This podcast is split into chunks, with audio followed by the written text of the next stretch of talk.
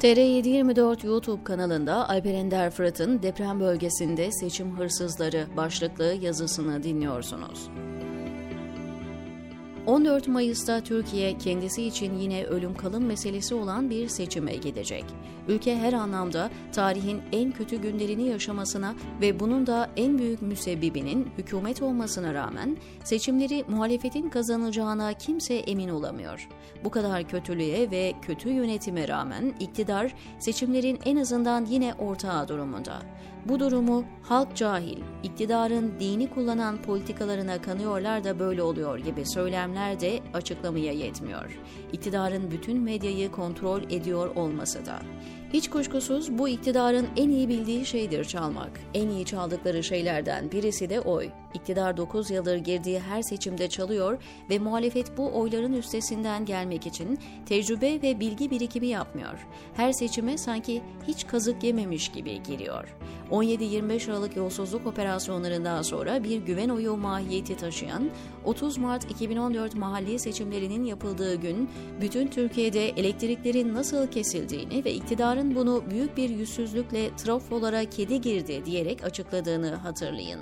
Elektriklerin olmadığı bir ortamda yapılan sayımlarda iktidarın nasıl çaldığı, özellikle büyük şehirlerde AKP'nin bu çalmalar sayesinde süreci kendi lehine nasıl çevirdiği daha dün gibi aklımızda o seçimdeki çalmaları ve muhalefetin de buna itiraz etmemeleri sayesinde AKP kendince güven oyu aldı ve bugünkü zalim ve otoriter ülkenin temellerini attı.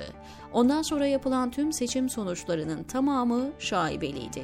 Saray sadece oy hırsızlığı değil, muhalif hırsızlığı da yapıyordu.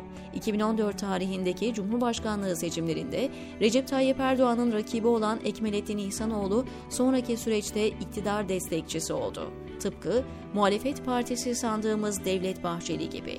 Bugüne kadar Erdoğan'ın rakibi zannettiğimiz herkes seçimlerden sonra ona çalışmaya başladı. Son seçimlerdeki rakibi Muharrem İnce de bugün artık açık açık ona çalışıyor. Zaten 24 Haziran 2018'de hırsızlığın zirve yaptığı seçimler olarak kayda geçti. Adamın nasıl kazandığı hala açıklığa kavuşmamış büyük bir muamma olarak öylece duruyor. Recep Tayyip Erdoğan 14 Mayıs 2023 seçimlerine yine aynı rahatlık ve soğukkanlılıkla giriyor. İnsan ister istemez bunca beceriksizlik ve kötülüğe rağmen onu bu kadar rahat ettiren şeyin ne olduğunu merak ediyor. Herkes biliyor ki AKP iktidarının bu seçimden de istediğini alabilmesi sadece ve sadece çalma yoluyla olabilir. Erdoğan'ı rahatlatan şey muhtemelen çalabildiğine olan güveninden başka bir şey değil. Seçimleri çalma yolu olarak bugüne kadar birçok konu gündeme geldi. Ancak deprem bölgesindeki muhtemel çalma potansiyeli neredeyse hiç konuşulmuyor.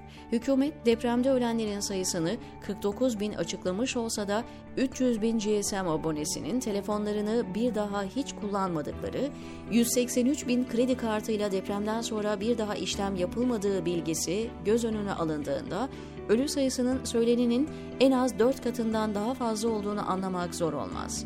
Resmi kayıtlara öldü olarak girmeyen her kişiyi iktidarın muhtemel seçmeni olarak görmek yanlış olmayacaktır. Yani depremde ölen kişilere AKP lehine oy olarak kullandırmaları neden mümkün olmasın?